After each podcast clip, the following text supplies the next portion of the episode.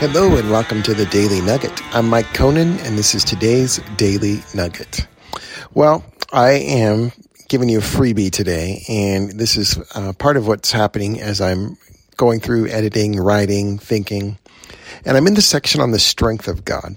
And as I was pondering these things, uh, part of what I was faced with is the evil is real there is an evil force that is working against the people of God. And, and this evil force is in us. I've, I've told you thousands of times. And as you already know, it's in the world. It's in evil, you know, sinful natures in other people, but it's also in the spiritual realm where there is, uh, demons and the devil are real. The devil, of course, we've talked about a thousand times, is not omnipotent or omnipresent like God, so he can't be everywhere. He's not omnipotent either, all powerful for that matter.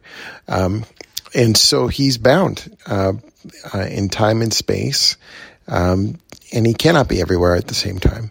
However, he has demons who are his spiritual forces working for evil all around us. And at one point, there's uh, an interesting moment uh, because we're told that there are angels who fight these demonic forces. And one of the most interesting moments is when uh, Jesus is about to be arrested. And it says, by the way, that Peter grabs out his sword and cuts off one of the soldier's ears. Uh, which is crazy, first of all, because Jesus, you probably didn't even know this, but at one point Jesus had commanded his people to take a sword with them when they went. Um, and so it wasn't uncommon that his followers would have swords with them. Uh, immediately, though, Jesus rebukes them and says, Hey, uh, you know, if, if, you live by the sword, you'll die by the sword, uh, basically. And then uh, he um, is picks up the guy's ear, puts it back on. And you would think that those things would stand out as the the biggest point of the text, but the next uh, line is is so profound and powerful. He he said, "Did you not know if I would have called on my Father, He would have sent twelve legion angels down?" And it is this just powerful moment where Jesus is saying, there are forces that I can call on Peter that you don't know about, or maybe he did know about, and that Jesus is reminding him. Either way, he is giving Peter this idea that God has actual forces angels that will come and battle. If, as they're in this physical battle, Jesus' response to Peter was, don't do it because if I wanted to, I could have just taken care of this with one prayer to the Lord up in heaven.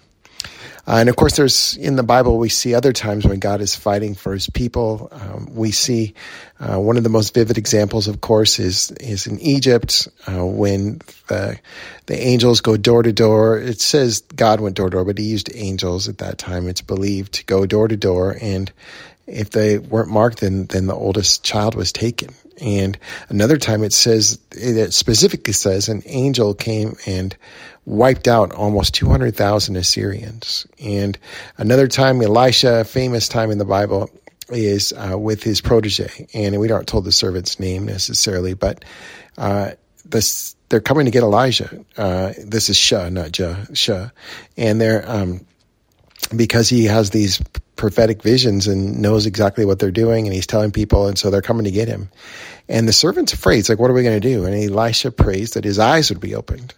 And as he prays uh, his eyes are open it says and he can see all these chariots and uh, horses of, of fire these soldiers um, which are angels uh, who are more prevalent than the attackers that would be coming. And then Elisha, says, prays and asks him to blind them, and he does. And uh, they, God does uh, call on his angels, and they, they do. They blind him, and and then they're delivered. And all that to say, there are spiritual forces working in the world that are against the kingdom of God.